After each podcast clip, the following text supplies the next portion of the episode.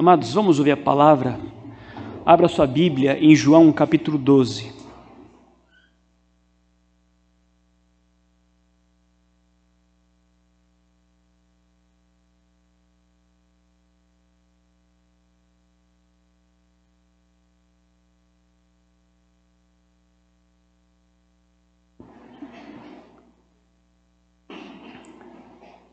João capítulo 12. Nós estamos fazendo a exposição do Evangelho e estamos finalizando então o capítulo 12. Paramos no versículo 44. João 12, versículo 44. O resumo do ensino de Jesus. E Jesus clamou, dizendo: Quem crê em mim, não em mim, perdão, quem crê em mim, crê não em mim, mas naquele que me enviou. E quem crê, quem me vê a mim, vê aquele que me enviou. Eu vim como luz para o mundo, a fim de que todo aquele que crê em mim não permaneça nas trevas. Se alguém ouvir as minhas palavras e não as guardar, eu não o julgo, porque eu não vim para julgar o mundo, e sim para salvá-lo. Quem me rejeita e não recebe as minhas palavras, tem quem o julgue. A própria palavra que tenham proferido, essa o julgará no último dia. Porque eu tenho, porque eu não tenho falado por mim mesmo, mas o Pai que me enviou, esse me tem prescrito o que dizer e o que anunciar. E eu sei que o seu mandamento é a vida eterna. As coisas, pois, que eu falo, como o Pai me tem dito, assim falo. Até aqui. Vamos orar pedindo luz.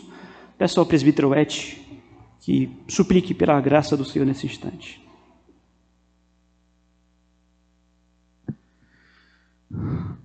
Ó Senhor Deus, Santo, Santo, Santo, suplicamos, ó Pai, a tua graça sobre a vida do nosso pastor Jean, sobre o nosso coração, nossa mente, que ele estará ouvindo a tua palavra, Senhor Deus. Usa o teu servo, Senhor Deus, pastor Jean, poderosamente, para a pregação da tua palavra em nossos corações. E que possamos, ó Pai, com o teu Espírito Santo, compreender, compreender as palavras que serão ditas espiritualmente, aplicar em nossas vidas, ó Deus, e sair daqui, ó Pai, com cheio do Espírito Santo, renovados, Senhor Deus, para caminhar, Senhor Deus, segundo as tuas escrituras, ó Pai. Ó Deus, abençoa. Abençoa o culto que está sendo prestado a Ti e abençoa, ó Pai, a, a palavra que será pregada aqui, ó Pai. O Teu poder, Senhor Deus, esteja sobre o nosso pastor Jean, para pregar com autoridade, assim como o Senhor tem feito e preparado, conforme a Tua vontade. Essa é oração que nós fazemos em nome de Jesus Cristo. Amém.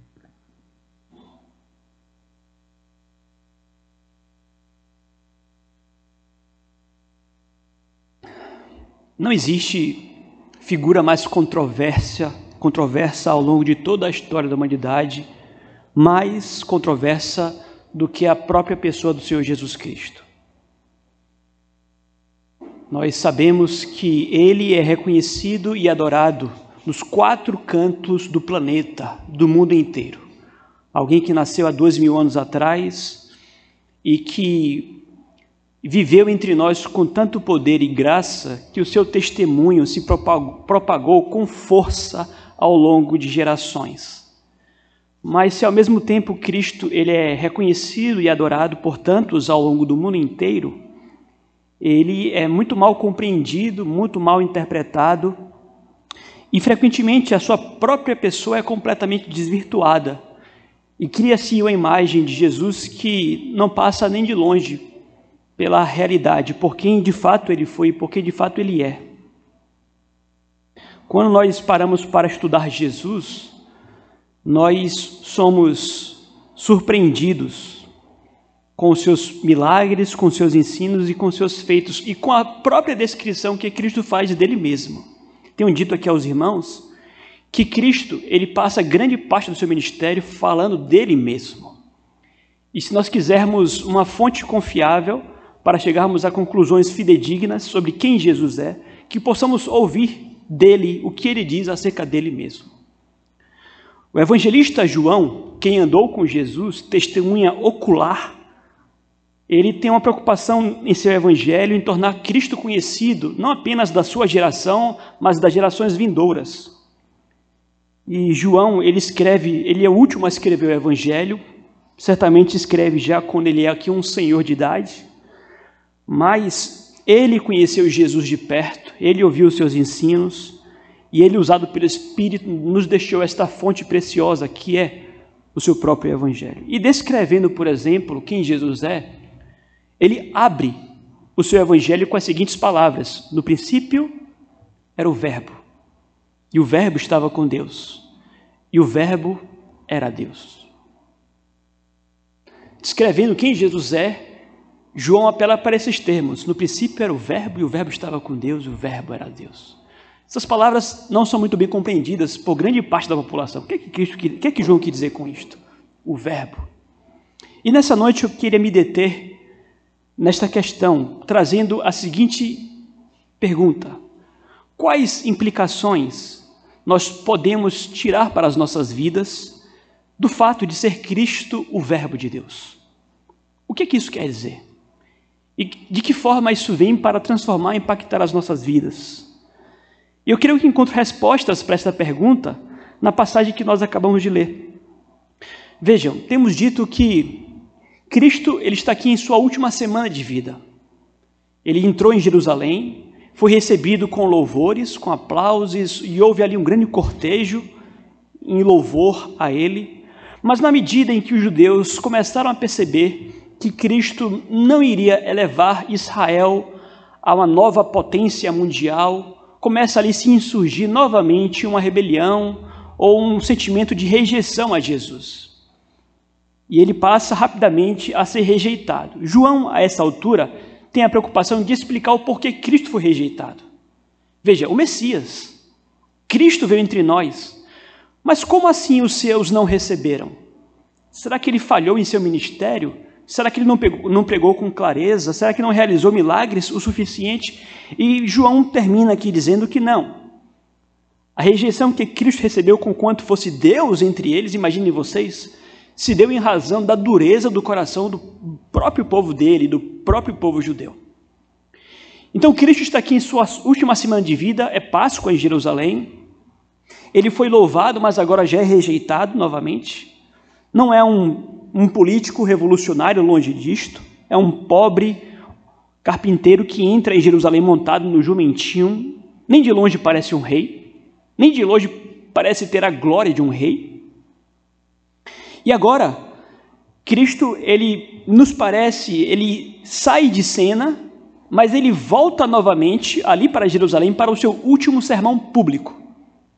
O que nós acabamos de ler aqui é aquilo que João irá descrever como sendo a sua última aparição pública, o seu último sermão público. Doravante, Cristo ele passa a dirigir-se apenas para os seus discípulos. Do capítulo 13 em diante, até o final do seu evangelho, é Cristo apenas com os seus, em particular. E é interessante porque em seu último sermão público, o que nós encontramos aqui é um resumo de Jesus, daqueles que seriam seus principais ensinamentos. E é uma razão de ser. A ideia aqui, na verdade, é de que Cristo estaria voltando para dar um ultimato àquela população que acabaram de rejeitá-lo.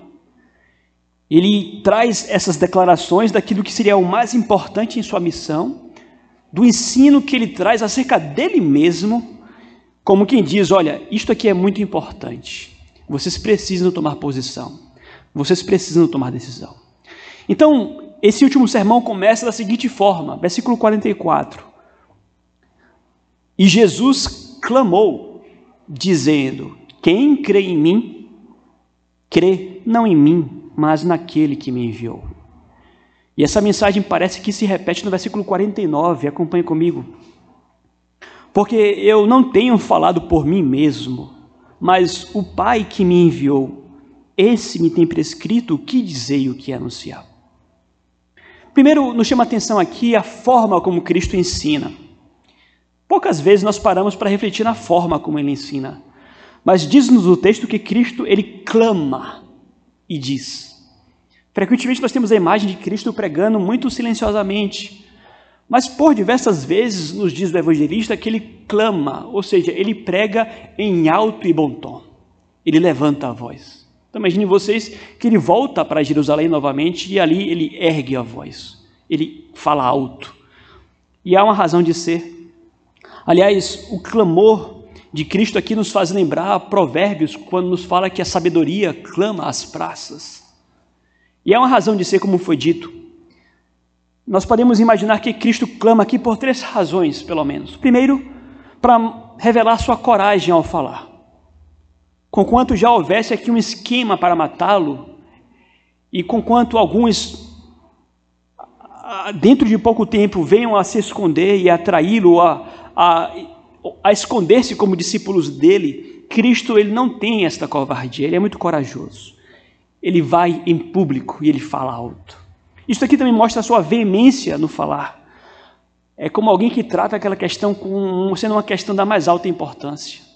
Nós não vamos encontrar Cristo fazendo palhaçadas, ou pregando em tom jocoso, ou fazendo brincadeiras diante de mensagens tão importantes como aquela. Ele clama, ele fala alto. E em terceiro lugar, nós podemos dizer que ele fala alto realmente com o desejo de chamar e atrair para si a atenção. Como que quer dizer, olha, olhem para mim. Eu desejo que vocês olhem para mim. Mas veja, vamos às palavras dele. Ele dirá: Quem crê em mim, não crê em mim, mas. O que, é que ele quer dizer com isso? Quem crê em mim, não crê em mim, mas. A, a, a leitura natural que nós encontramos aqui nesta passagem é a seguinte: Quem crê em mim, não crê exclusivamente em mim, mas também naquele que me enviou. E aliás, nós vamos falar mais à frente que este é o ensino repetido por Jesus por diversas vezes. Se você fizer a leitura de João, por diversas vezes, Cristo o tempo inteiro aponta ao fato de que ele age e fala vindo dos céus em nome do Pai. Está o tempo inteiro trazendo a memória daqueles que o ouvem que ele nada fala senão aquilo que o próprio Pai lhe deu para dizer, o tempo inteiro. Mas vamos aqui observar de que forma encontramos aqui o link com no princípio era o Verbo e o Verbo estava com Deus e o Verbo era Deus? Nós aprendemos aqui que Cristo foi enviado pelo Pai como seu representante para oferecer a reconciliação ao homem. Como foi dito, ele insiste nessa ideia, ele insiste no pensamento. Em sua última aparição, ele repete a mesma coisa: olhem, eu falo não de mim mesmo, mas eu fui enviado. E durante todo o seu ministério ele fala: a iniciativa para essas palavras e discursos não é minha. É como se dissesse, é como se ele dissesse: eu estou aqui encarregado, comissionado pelo Pai. O Pai enviou o Senhor Jesus Cristo como seu representante para consertar nossa situação. E essa, mais uma vez, é a sua última ênfase. Ouçam-me: o que digo, o que faço, o que ensino, não é por mim mesmo E aí nós podemos então chegar à seguinte pergunta: quanto há da mensagem do Pai na mensagem do Filho? Porque aqui, obviamente, nós estamos a tratar da Trindade, que é mistério para a gente. Mas nesse simples relato, nós ficamos a par dessa realidade profunda de que existem três pessoas distintas, mas o único Deus. Pai, Filho e Espírito Santo. São três pessoas distintas. O pai não é o filho, o filho não é o pai, o pai não é o espírito, o espírito não é o filho. São três pessoas distintas, mas um único Deus. E a pergunta foi: quanto da mensagem do pai há na mensagem do filho? E a resposta é a seguinte: Cristo é o Verbo, é a autoexpressão de Deus. O que nos diz que toda a mensagem do filho é a mensagem do pai. Nós precisamos entender que entre Pai, Filho e Espírito, as três pessoas possuem a mesma dignidade. Antes que houvesse mundo, plenos, perfeitos, dignos de toda honra, glória, adoração e majestade. Mas aprouve a Trindade lá no conselho da redenção, antes mesmo que houvesse mundo, criar o mundo, decretar permitir a queda, para que depois o filho viesse enviado pelo pai. E quando o filho ele encarna na figura humana, quando o criador torna-se criatura, ele subordina-se voluntariamente ao pai. A ideia aqui é a seguinte: Cristo, o filho, o verbo antes da carne, o Filho, o Espírito e o Pai possuem a mesma autoridade. Mas no plano da redenção, na economia da redenção, quis o Pai enviar o Filho, e quando o Filho vem, ele vem como homem perfeito, ou seja, completamente subordinado ao Pai. Voluntariamente, ele vem para obedecer. E ele diz: O que eu faço aqui nada mais é do que obedecer ao Pai. A mensagem que eu vos entrego foi ele que me deu. Então, se a pergunta foi quanto há da mensagem do Pai no Filho, a resposta é toda a mensagem do Filho é a mensagem do Pai. Aliás, ele é a expressão exata do Pai. É Deus falando conosco. Ele é o Verbo, ele é a palavra, ele é o Logos, ele é a autoexpressão de Deus. Ou seja, o que ele falava ali, ele insiste nisso, não é invencionice toda a palavra dele, cada vírgula, nada vindo da criatividade humana, nada. Ele não agia separadamente nem por si mesmo. Ele insiste nisso diversas vezes. Todas as palavras dele eram divinas. O Verbo. Os profetas no Antigo Testamento às vezes falavam de si mesmos, mas Cristo falava pelo Espírito em todas as ocasiões. E aqui então nós chegamos à pergunta que eu apresentei aqui na introdução: quais são as implicações disto? Vejam, se Cristo, o Filho, é o Verbo, é a palavra, e se tudo que ele profere, ele profere como boca de Deus entre nós, quais implicações disto para as nossas vidas em relação a ele? Eu quero trazer rapidamente quatro implicações. Primeiro, isso aqui nos leva à compreensão óbvia e lógica que conhecer a Cristo e Suas palavras significa conhecer Deus Pai. Crer no Filho é a mesma coisa que crer no Pai. Ver o Filho é a mesma coisa que ver o Pai. Ouvir Cristo é a mesma coisa que ouvir o Pai. Conhecer a Cristo significa conhecer o Pai. Amar a Cristo significa amar o Pai. Receber a Cristo significa receber o Pai. E por diversas vezes ele fala isto.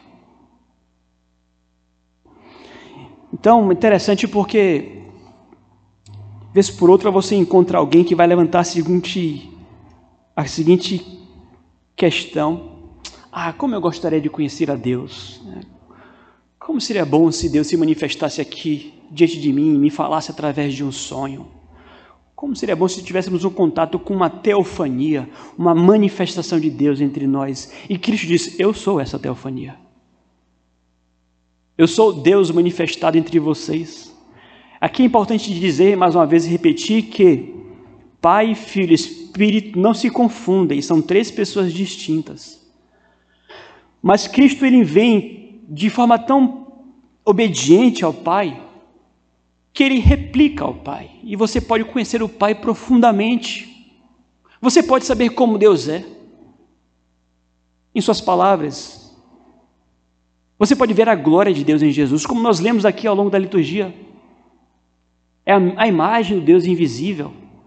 Nós podemos ver a glória de Cristo, na a glória do Pai na face de Cristo. Então vejam, quando nós estamos a tratar de Jesus, meus amados, nós não estamos aqui a tratar simplesmente da fé em um homem. O nosso objetivo final é Deus. O nosso objetivo maior é chegar à presença de Deus, o Pai. E Cristo é o caminho. Cristo é a revelação do Criador à criatura. Cristo é Deus falando com os seus filhos, Deus falando com o homem. Como nós lemos em Hebreus capítulo 1. Tendo outrora falado diversas maneiras pelos profetas, nos falou nos últimos dias pelo Filho, é o ápice da revelação. É a palavra encarnada. É a palavra de Deus encarnada. É o Verbo. Então é importante que nós entendamos que a doutrina de Cristo, o ensino de Cristo, deve ser recebida como verdade de Deus. O cristianismo, portanto, não é feito de filosofias ou políticas, mas de pura divindade. Deus se fez conhecer na face de Cristo, ele expressa a imagem de sua pessoa. Esse ensino, aliás, não é apenas de João, não. Quando você faz a leitura de Mateus, de Marcos e de Lucas, outros três, outras três pessoas, eles falam a mesmíssima coisa. Mateus dirá, replicando Jesus, que me recebe, recebe aquele que me enviou. Lucas dirá, que me rejeita, rejeita aquele que me enviou. Não estamos aqui a tratar do testemunho de apenas uma pessoa, é apenas uma testemunha. Outros tantos conviveram com Cristo. Volte um pouquinho no capítulo 7 de João. João 7. João é, 7, versículo 16, onde Cristo já havia dito isso. Ele dirá claramente, versículo 16 do capítulo 7. Respondeu-lhe Jesus: O meu ensino não é meu, e sim daquele que me enviou. Não restam dúvidas. Ele fala: nada meu. Eu apenas replico o que o Pai colocou na minha boca. Então, qual é a primeira lição aqui? Conhecer a Cristo significa conhecer Deus. Quando você for evangelizar, nós temos falado muito sobre evangelismo, passagens como essa daqui são muito importantes porque as pessoas elas precisam conhecer Cristo e evangelizar nada mais é do que você testemunhar de Jesus. As pessoas levantam muitas objeções à pessoa de Cristo, porque não conhecem. E é importante que ouçam o que o próprio Cristo diz acerca dele mesmo. Em segundo lugar, nós aprendemos, como implicação lógica do fato de Cristo ser o Verbo de Deus, que o homem conhece a Deus em Cristo através da fé. Versículo 45. Ele de certa forma, exemplifica dizendo o seguinte: E quem vê a mim, vê aquele que me enviou. Abra agora em João 14, versículo 9. 14, 9. Disse-lhe Jesus, Filipe, há tanto tempo estou convosco e não me tendes conhecido, porque ele pediu para ver o Pai, né? Então, quem vê a mim, vê o Pai. Como dizes tu, mostra-nos o Pai? É a mesma coisa. Mas vejam, o que, é que significa o verbo ver aqui nessa passagem, em ambas passagens? Ver aqui significa conhecimento. Não é que você vai ver Deus porque Deus é invisível. Mas a ideia aqui é de você conhecer. Quem conhece a mim, conhece o Pai. E esse conhecimento, como é que se dá? Não é com os nossos sentidos, não é através dos seus olhos, esse conhecimento se dá por meio da fé. É o tipo de reconhecimento espiritual. Ou seja, você pode reconhecer Deus em Cristo por meio da fé. Observar como são as suas palavras e obras e como elas glorificam ao Pai. Então, vejam, lição importante. Conhecemos o Pai por meio do Filho, através da fé. Isso aqui nos traz outras três pequenas implicações parentéticas que eu faço questão de colocar aqui para o nosso aprendizado. Primeiro, isso aqui já derruba a ideia ou aquela imagem completamente distorcida que pinta Deus, o Pai, como um juiz irado, versus o Cristo Salvador e amoroso. Certamente você já ouviu alguém falar nesses termos, como se o Pai fosse o carrasco e Cristo o amoroso. Mas vejam, essa ideia é completamente banida porque Cristo faz o que eu falo, foi o Pai que me deu para falar. E quando nós pensamos inclusive no plano da redenção, nos é dito que Deus amou ao mundo e enviou o seu filho, porque Deus amou e deu o seu filho. Então, no amor de Cristo, nós contemplamos o amor do Pai. Jesus proclama somente aquilo que ele recebeu do Pai, exatamente como recebeu. Segunda implicação aqui desse segundo ponto. O que, é que nós aprendemos acerca de pregação, por exemplo? Veja, devemos pregar apenas a palavra de Deus seguindo o exemplo de Cristo. Cristo é um grande exemplo de obediência. Ele vem e ele diz: Olha, nada de mim mesmo, apenas a palavra de Deus. E em, nosso, em nossa missão de testemunhas aqui neste mundo, a igreja, como sendo aquela que é coluna e baluarte da verdade, aquela que tem ao mundo a oferecer a palavra de Deus, a igreja não tem o direito de pregar invencionices.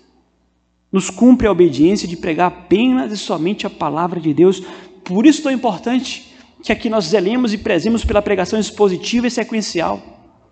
João capítulo 1, João capítulo 12, exposição, explicação do texto. A autoridade não pode residir nas minhas opiniões. A palavra de Deus tem que estar acima de mim. Ela que nos governa, só as escrituras. É um grande exemplo de obediência, se assim foi com Cristo. Terceira implicação desse segundo ponto. Nós observamos aqui, por exemplo, como é monstruoso o sacrilégio cometido pelo Papa ao reivindicar para si aquilo que o próprio Filho de Deus não reivindicou para ele. O Papa ele ousa obrigar pessoas por meio das suas invencionices, como, sua, como se a sua palavra fosse autoritativa. Cristo, quando esteve entre nós, ele não ousou. Ele fala: Eu não falo de mim, não. Eu falo o que o Pai me mandou falar. E aí nós temos o sumo pontífice, que a nossa confissão de fé irá descrever como sendo um anticristo, que coloca a sua palavra em pé de autoridade, de igualdade ao que nos diz as Sagradas Escrituras. E eu não sei por que razão há um grupo grande aí de jovens confusos que têm corrido para o catolicismo. Se conhecessem realmente o catolicismo, muito vislumbrados pelos lobos em pele de cordeiro, mas veja como nós aprendemos com Cristo aqui, ele transmite apenas aquilo que o Pai lhe deu para falar. Então veja, se ele é o Verbo, nós conhecemos o Pai através de Cristo. Se ele é o Verbo, nós conhecemos o Pai através de Cristo por meio da fé. Esse foi o segundo ponto. Terceiro ponto. Se Cristo é o Verbo, a palavra encarnada, isso significa dizer que rejeitar a Cristo e as suas palavras é rejeitar o Pai. Cristo ensina aqui, obviamente, que ele e o Pai são inseparáveis. Ou seja, o que ele se queixa aqui é o seguinte: vocês não estão me rejeitando. Ele volta em seu último sermão público. Se você fizer a leitura do versículo 37, João está explicando a rejeição que o Messias recebeu. E ele volta e diz: Vocês não estão rejeitando a mim, não. É impossível você rejeitar a mim e não rejeitar o Pai. Então, a resposta que as pessoas dão a Cristo não, é, não são tantas respostas a Ele, mas respostas ao Pai que o comissionou. É impossível aceitar a um e rejeitar o outro, são inseparáveis. João capítulo 10, vamos lá, versículo 29.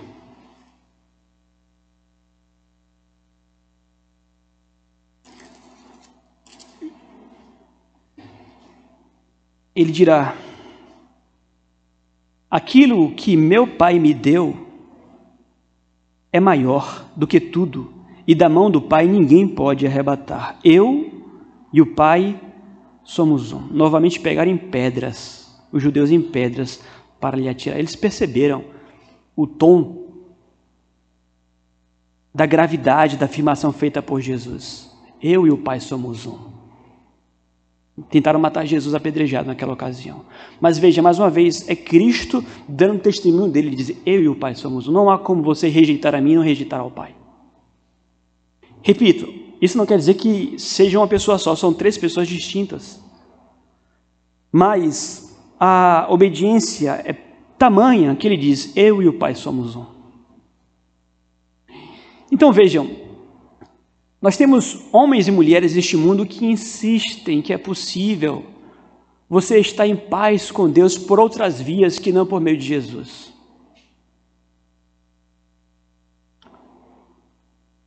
Você vai conversar com as pessoas a quem você evangeliza e elas vão reconhecer a, a necessidade que elas possuem de estar em paz com Deus. Elas querem paz, ainda que não queiram Deus.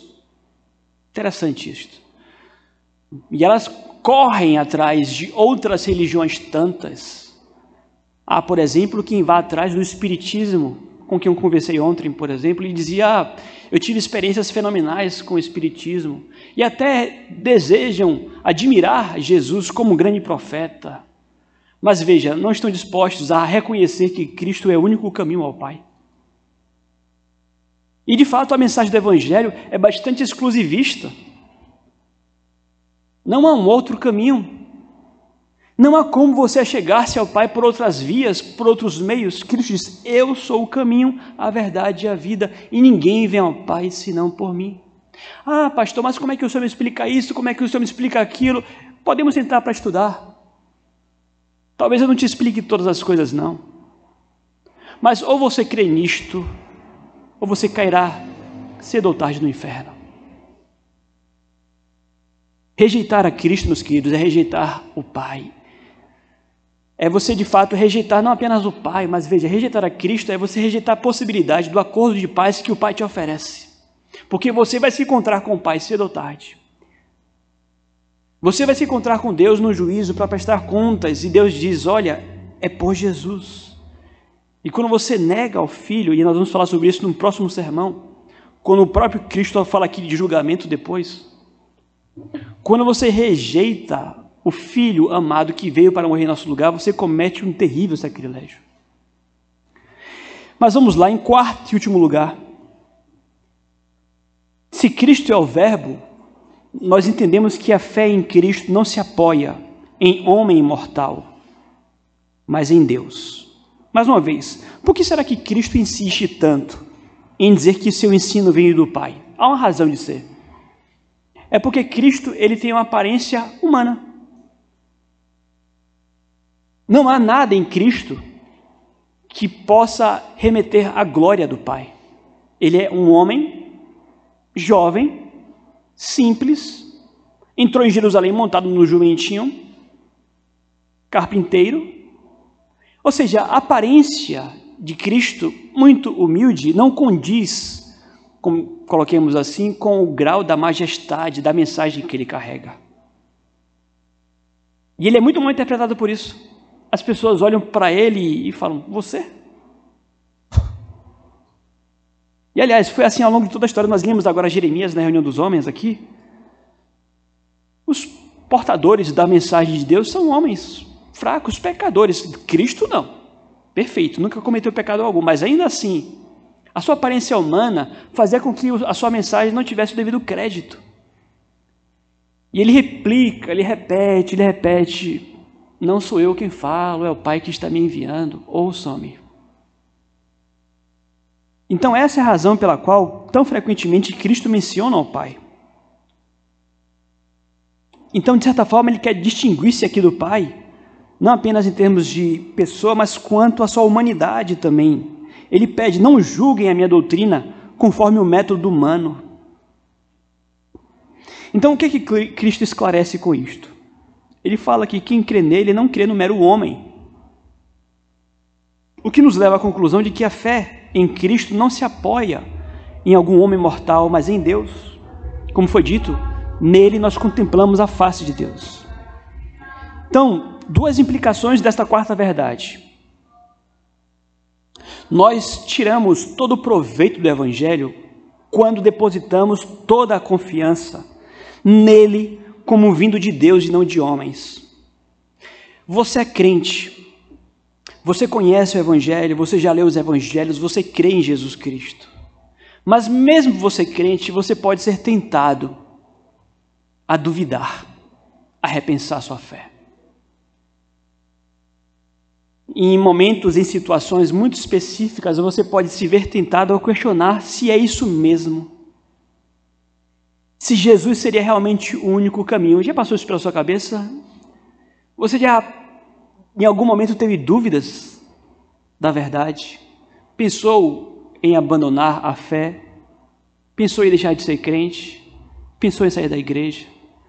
E veja, você não vai conseguir tirar bom proveito do Evangelho enquanto você não compreender que todo ele está embasado não em homens, mas é Deus falando conosco. E de fato, nós somos como vasos de barro. Eu sou um pregador da palavra de Deus, pecador e Deus o sabe como, mas ministro do Evangelho, e como vaso de barro, eu venho trazer para vocês aquilo que Deus nos deu. Então nós tiramos todo o proveito do Evangelho depositando a confiança de que ele veio de Deus e não de homens.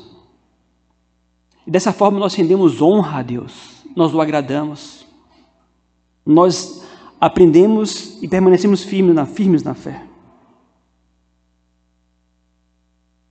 Que acusação Cristo derruba com esse ensino aqui, a segunda lição. Vejam que Cristo ele não se coloca ao lado de Deus como um blasfemo, mas ele mostra que a fé nele em si é fé em Deus. Porque algumas pessoas vão dizer que Cristo ele ele quebra com o monoteísmo. Nós teremos dois deuses agora, o Pai e o Filho. Veja, Cristo diz: não é isso. Não peguem pedras para me matar. Eu não estou aqui advogando politeísmo. É o contrário. Eu não falo de mim, é o Pai que fala através de mim. Então, toda acusação que se levanta contra Cristo é completamente derrubada nas próprias palavras de Jesus. Ele não se coloca como um blasfemo, pelo contrário, ele é Deus entre nós. No princípio era o Verbo, e o Verbo estava com Deus, e o Verbo era Deus. Talvez tudo o que tenha sido, tenha, tenha sido dito nesta noite para alguns de vocês seja algo já entendido e compreendido. Mas para outros tantos, possa ser que nessas palavras nós temos novidades. Em especial aqueles que ainda não tomaram Jesus como Senhor e Salvador de suas vidas. Eu creio que todos os que se encontram aqui nesta noite vieram para cá, não por acaso, mas trazidos pelo Espírito Santo. E a sua vida ela, ela foi é, ligada a esta mensagem nesta noite, não por acaso, mas Deus quis que a sua vida recebesse esta mensagem. E através dessa mensagem, de certa forma, há um ultimato também. Creio que este aqui não é o meu último sermão. Pode ser. Está repreendido. Não, eu vou para a glória, fiquem tranquilos. Mas possa ser o meu último sermão. E se for meu último sermão, seria uma maravilha. Porque no fim das contas, foi o último sermão de Jesus. E ele deu esse ultimato. Ou você recebe a Cristo, ou você rejeita a Cristo. E rejeitar a Cristo é rejeitar o Pai. Talvez este seja aqui o seu último sermão. Não sei. Pode não ser? Pode ser o seu último sermão. E que resposta você dará a Jesus? É o seu Senhor? Não é? Rejeitar a Cristo é rejeitar a salvação de Deus para você. Sem Ele não há qualquer possibilidade de perdão para pecados. Que através desta pregação e pela graça de Deus você possa declarar-se crente em Jesus para a glória do Pai.